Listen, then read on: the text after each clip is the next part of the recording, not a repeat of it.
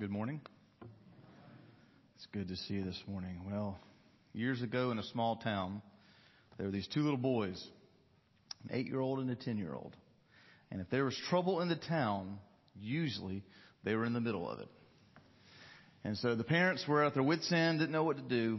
And so they heard that there was a pastor in town who could work miracles with bad little children. He just could, could strike the fear of God in them and get them to behave. So they said, oh, well, we'll send him, we'll send these boys to the pastor and see what he can do. So they sent the eight year old first. And they thought they'd send the 10 year old after him. So they sent the eight year old and went down one afternoon, met with the pastor in his office. The pastor was a large man, big, booming voice, intimidating. And he set the little boy down and he said, where is God? And the boy's mouth dropped open, had no response. So he said, even sterner, Where is God? And the little boy uh, had, had no attempt to answer, didn't know what to say. And finally, the, the pastor got to his feet and, and put his finger in the boy's face and said, Where is God? And the boy screamed and bolted from the room and ran all the way home and, and went to his, his room and dove into his closet and slammed the door behind him. A few minutes later, his older brother found him and said, What's wrong? What happened? The younger brother was having a hard time breathing and said, We're in big trouble. God is missing. And they think we did it.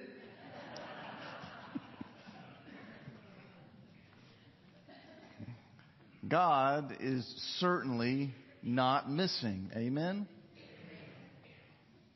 God is not missing. He's glorious. He's ever present. He's wonderful. Everything that you can think of that's good is God.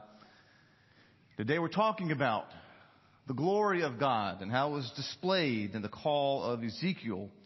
We're going to see how incredible God is today. We have a long passage, so I'm going to pray and then we'll dive in. Heavenly Father, we thank you so much for this day. Uh, we thank you uh, uh, for passages such as this, which is a challenging one, but one that we can learn a lot from you as we as we look at the imagery that was used and how you revealed these angels in your glory to Ezekiel this day, Father. Lord, I pray that uh, you take my words and, and, and, they reflect your heart and you turn them into a sermon today, Father.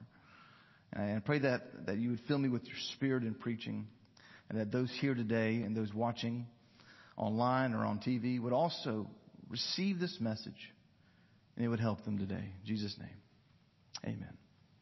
The book of Ezekiel was, was written during the Babylonian captivity of the Jews. And in 605 BC, Jerusalem was attacked.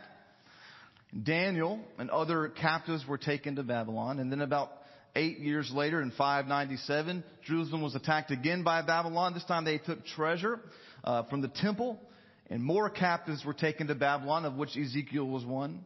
And then 10 years later in 587, Jerusalem fell and almost everyone remaining in the kingdom was exiled. Ezekiel was taken captive in this second phase. And the people of God had, had been captured. They're in the middle of being captured, in the process of losing their nation. They're now captives to a foreign ruling empire. God had sent prophet after prophet to Judah and, and Israel. He had urged them to turn from worshiping false gods to quit living sinful lifestyles or, or God would judge them. And he gave them message after message. And he gave them chance after chance. But they never fully listened and never turned to them with their heart. And so now they find themselves under his judgment. Yet, even in judgment, even in judgment, God was still with them. God is still sending them His Word. He's still giving them words of hope. And it starts with God revealing himself to his prophet Ezekiel in this incredible way. He's revealing himself and showing how magnificent and how glorious he is. So today I want to give you three attributes of God's glory, three attributes of the glory of God that we see in this passage. Number one is that God is omnipresent, meaning he is everywhere. He is omnipresent, meaning he is everywhere. Verse 4 says, As I looked, behold, a stormy wind came out of the north, and a great cloud with brightness around it, and fire flashing forth continually. In the midst of the fire, it was were gleaming metal. So Ezekiel sees a storm, more literally a, a whirlwind, a tornado with wind, lightning, and it's coming from the north, which is usually synonymous with God's judgment. When you see God's judgment throughout scripture, it's, it's coming from the north. And so he understood that this vision, this storm coming from the north was not just some coincidence. It wasn't just some factor of climate change and nothing like that. It was from the judgment of God. Coming from the north meant that God was sending this storm. That storm being the Babylonians.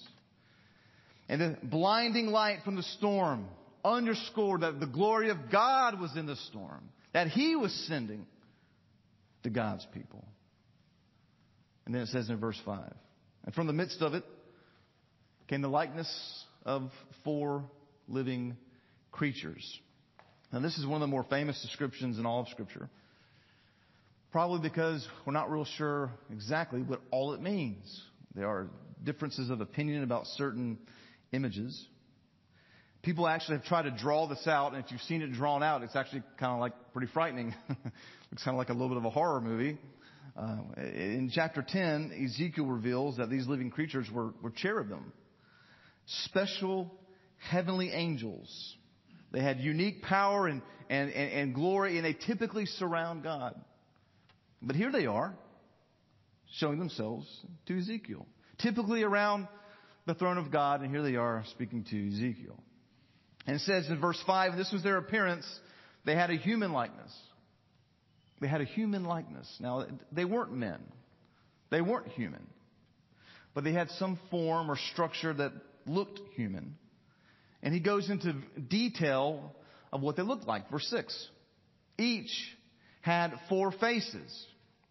Now, you may have heard of someone being two faced before. But they had four faces. Verse 7 Their legs were straight, and the soles of their feet were like the sole of a calf's foot, and they sparkled like burnished bronze. Under their wings, on their four sides, they had human hands. And the four had their faces in their wings. Thus, verse 9, their wings touched one another. Each one of them went straight forward without turning as they went. As for the likeness of their faces, each had a human face. The four had the face of a lion on the right side. The four had the face of an ox on the left side. The four had the face of an eagle. Such were their faces. And their wings were spread out above. Each creature had two wings, each of which touched the wing of another, while two covered their bodies. And each went straight forward. And wherever the Spirit would go, they went without turning as they went. And as for the likeness of the living creatures, their appearance was like burning coals of fire, like the appearance of torches moving to and fro among the living creatures. And the fire was bright, and out of the fire went forth lightning, and the living creatures darted to and fro like the appearance of a flash of lightning. So you have these creatures with four faces, and they're going back and forth and darting back and forth and, and, and going whatever the Spirit led them to go. A lot has been said about these faces and what they represent. Bible scholars have a lot of theories. Some say they, they represent the tribes of Israel. Some say they represent all of intelligent creation. Some say they represent that, that of sentient creation, that all beings that are aware, that can feel. But what is unmistakable in this description is that it shows that God is everywhere. He's going everywhere. He's sees, seeing everything, looking at everything. Wherever the Spirit wants to go, it goes. He is everywhere. God is everywhere. Now, God is not in everything. That is a difference. He created everything. I want to show you a little bit about some views of God. I think we have an image here. We should have. If you look at the middle one, where it just as God, that's pantheism. That's the view that God is in everything. Like, like the lizard outside is God. My dog is God. You're God. This pulpit is God. The roof is God. The redwood tree is God. God is in everything. That's not a biblical view of God. That's pantheism. Dualism next to it says that God and the universe are on these, this, this path and they're both going the same way, that God is independent from the universe, and that's not what we believe. Deism believes that there's God in creation, but they're both separate. The materialism there, second from the left, believes that there is no God, there's just the universe, this is what you typically hear from a lot of unbelievers, people who are spiritual, to talk about the universe did this, the universe gave me a bad hand, the universe has, has done this. This is what they'll, they'll call the universe. But reality on the far left is that there's God who is over all creation. Because He created it. So because He transcends all creation, God transcends time, He transcends space. God is everywhere, not in everything, He's everywhere which is much better than being in everything. He's omnipresent. That's what we call this. God's omnipresence. He is everywhere at all times. Wherever you go, there He is. You can't escape Him. And would you want to? No. God's size cannot be measured. If we had to measure it, His size would be said to be larger than anything we can imagine. He cannot be limited by time or space. He transcends them both. Look at Psalm 139. The writer says, Where shall I go from your spirit? Where shall I flee from your presence? Sometimes I tell this to my, my little four year old John David who won't leave me alone. I, I can't get away from you. Right? He says this, if I ascend to heaven, you are there. If I make my bed in Sheol, you are there. If I take the wings of the morning and dwell in the uttermost parts of the sea, even there your hand shall lead me and your right hand shall hold me. He says, I can't get away from you. No matter where I go, there you are. There is nowhere in the entire universe where we can avoid God's presence. That's really good if you know Jesus, but if you don't, I imagine it's haunting knowing that God is watching and you're living a life of sin that is going to be judged. This is what he's trying to show Ezekiel. That even in their captivity, even in the sin they brought upon themselves, God is still with them. Even in Babylon, God is still with them. Even though you can't see the temple, even though there's no sacrifices, God is still with them. No matter what you are going through in your life, no matter how down you might be today, even if you brought it upon yourself, even if you're living in the consequences of your own sin, God is still with you. Amen. And that's what he's trying to tell. That he's omnipresent. He is everywhere and even in the storms that God might bring into your life to get your attention, to get you to turn back to Him. He is everywhere. Secondly, not only is He everywhere, God is omniscient, meaning He is all knowing. He's everywhere and He knows all. You might think you know people who are all knowing, but they're not. There's only one being that knows all. He's God. Verse 15. He says, Now as I looked at the living creatures, I saw a wheel on the earth beside the living creatures, one for each of the four of them. As for the appearance of the wheels and their construction, their appearance was like the gleaming of beryl. The four had the same likeness, their appearance and construction being as it were a wheel within a wheel. That becomes a little more confusing when you look at think about it that way. A wheel within a wheel. And when they went, they went in any of their four directions without turning as they went. They're just not turning, but they're rotating or something, and, and somehow they're not turning, but they're going wherever they want. Verse 4, 18, and their rims were tall and awesome, and the rims of all four were full of eyes. Not just one, two, full of eyes, seeing everything. Verse 19. And when the living creatures went, the wheels went beside them. And when the living creatures rose from the earth, the wheels rose. Wherever the Spirit wanted to go, they went. And the wheels rose along with them, for the Spirit of the living creatures was in the wheels. And when those went, these went. And when those stood, these stood. And when those rose from the earth, the wheels rose along with them, for the Spirit of the living creatures was in the wheels. This is a representation of God's omniscience, that He knows all. He sees all. He sees all that's transpiring. He knows all that is happening. God knows all there is to know. Look at 1 John 3.20. For whenever our heart condemns us, God is greater than our heart, and He knows everything. For whenever our heart condemns us, God is greater than our heart, and He knows everything. God knows everything there is to know. Everything. He knows everything that there is about you. He knows everything that there is about me. Look at Matthew 6 8. He says, Do not be like them, for your Father knows what you need before you ask Him. He knows what you need when you don't know what you need. You might think you know what you need, but God really knows what you need.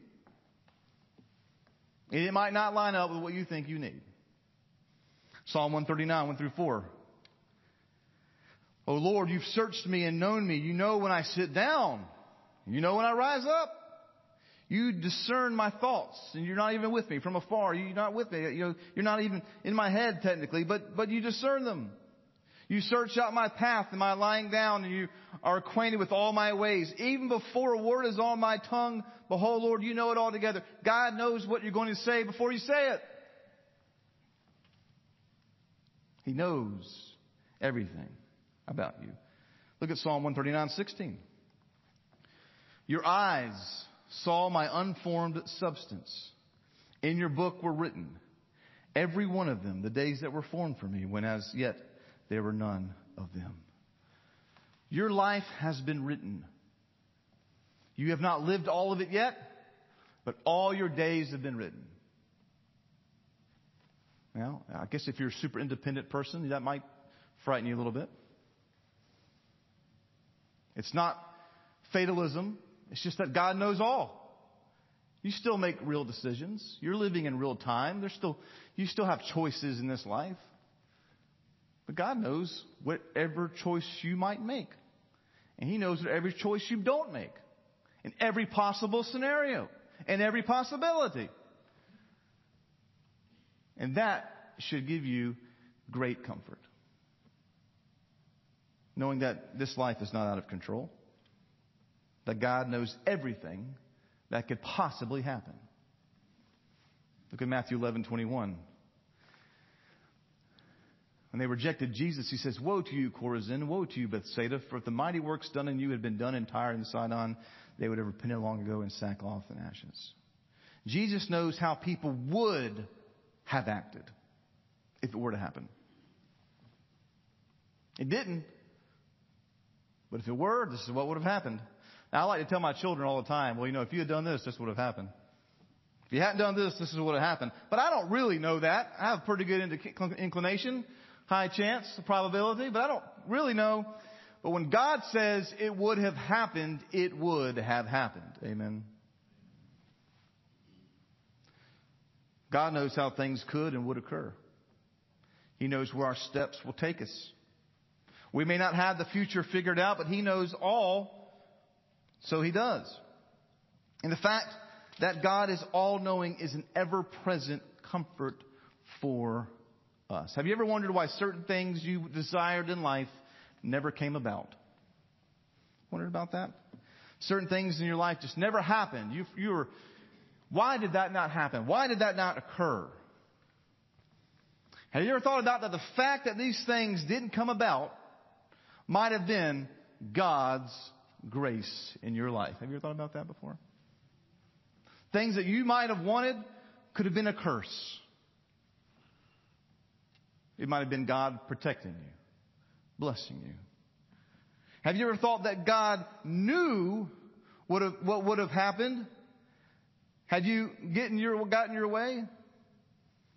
Many times it's by God's grace and His knowledge of future possible events that He protects us from suffering. I can't tell you the amount of times where I have been late for something or, or, or, or, or something gets in my way or something, and then maybe I see a wreck down the road that just happened. Or something lines up, and I'm like, you know, I would have been right there when that happened. That's happened to me multiple times. And I was frustrated about not being something or getting something, and then I realized, whoa, I'm glad that did not occur. God, by His knowledge of future possible events, as a child of God, He is protecting us. He is with us. I saw a video one day of these children. It was called like Saves or something like this, where a child would fall off a chair or fall off a boat dock or something. And, and as it was happening, like the dad or the mom or somebody would catch him just in time. The child never knew. It was a baby, like a baby or a little kid, never knew what was happening or what could have happened, and the, the dad or the mom saved them. God does that for us all the time without us ever knowing. He protects us from further suffering. He knows, we talked about this last week, He knows the number of hairs on our head. He knows the amount of grains of sand on the earth. But he doesn't necessarily have to take inventory, he just knows it. But then Isaiah 3 says something interesting. He says that, that God will not remember our sins. Well, how can He know everything and not remember our sins? Well, God will not literally forget our sins. He will, however, not keep, let our sins keep us in relationship from Him. He never brings them up. They don't keep us from relationship to Him. Our sins are as good as forgotten. Some may say, if God knows all things that will ever happen, does that mean we don't have freedom to make choices? No. As I mentioned earlier, we make real decisions that determine our actions. We have real actions and consequences. But God knows it all. God knows everything. And He's working in this life for us as He knows everything. And finally, number three, God is omnipotent, meaning all powerful. All powerful. Verse 22. Over the heads of the living creatures, there was the likeness of an expanse shining like all inspiring crystal spread out above their heads. And under the expanse, their wings were stretched out straight, one toward another. And each creature had two wings covering its body. And when they went, I heard the sound of the wings, like the sound of many waters, like the sound of the Almighty, a sound of tumult, like the sound of an army. And when they stood still, they let down their wings. And there came a voice from above the expanse over their heads, and when they stood still, they let down their wings. And above the expanse over their heads, there was a likeness of a throne in appearance like sapphire. And seated above the likeness of the throne was a likeness with a human appearance and upward from what had the appearance of his waist, I saw as it were gleaming metal, like the appearance of fire enclosed all around. And downward from what had the appearance of his waist, I saw as it were the appearance of fire, and there was brightness around him. Like the appearance of the bow that is in the cloud on the day of rain, so was the appearance of the brightness all around. Such was the appearance of the likeness of the glory of the Lord. Fire gleaming on a throne, power. And when I saw it, I fell on my face. It'd be a magnificent thing to see the visible representation of the power of God. Amen. Ezekiel fell and he heard the voice speaking. Description of the incredible power of God. The throne shows, the throne signifies who is reigning, who is in control. It's not a, a, an oligarchy somewhere. It's not a select group of people. It's not a president, a dictator. God is on his throne. Even in the captivity of Babylon, when it looks like the Babylonians are running everything, God is on the throne, not Nebuchadnezzar. God is on the throne. He is the one that has complete power. He is omnipotent. Everything depends on Him for His existence. God does not need anyone or anything. He exists for Himself and He's independent and powerful. Acts 17 says this, the God who made the world and everything in it, being Lord of heaven and earth, does not live in temples made by man, nor is he served by human hands as though he needed anything, since he himself gave to all mankind life and breath and everything. God is all powerful. And if you know Jesus Christ, you have the Spirit of God in you. In you. But we let little things worry us, don't we? Well, you know, I don't have as much money in my savings account as I used to. I don't have any money in my checking account like I used to. A hamburger went from $5 to $7. Even Chick-fil-A is raising their prices. What in the world is this world coming to, right? My children are a mess. My grandchildren don't know the Lord. All these things that worry us. Where's God in all these things? In Ezekiel's moment of captivity, God reveals himself in this mighty way to say, I am God. Do you need to be reminded of that today? That God is God. He's everywhere. He knows everything. And He's all powerful. And whatever need you have because of Jesus and His work on the cross, you can bring to Him. He may not answer the way you want Him to because He knows everything but He'll answer you. And He'll make things work together for your good. We're going to have our invitation time in a few minutes. Maybe you just need to come down front to these steps and say, Lord, help me believe that you are these things. Help me believe that you know everything, that I don't. Help me believe that you're everywhere and I'm not. Help me believe that you're all powerful and I'm weak. Maybe you need to have that. Maybe you just need someone to pray for you. I'd be glad to pray for you. Whatever your need is today during invitation, cry out to the God who doesn't need anything but wants you to be in relationship with Him. Heavenly Father, we thank you so much for who you are and what you've done for us. And as we close our time together today, we thank you for being the God that we've learned about today. We thank you for your vision of to Ezekiel.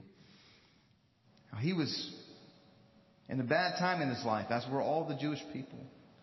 And when you called him to minister, when you called him to minister, Lord,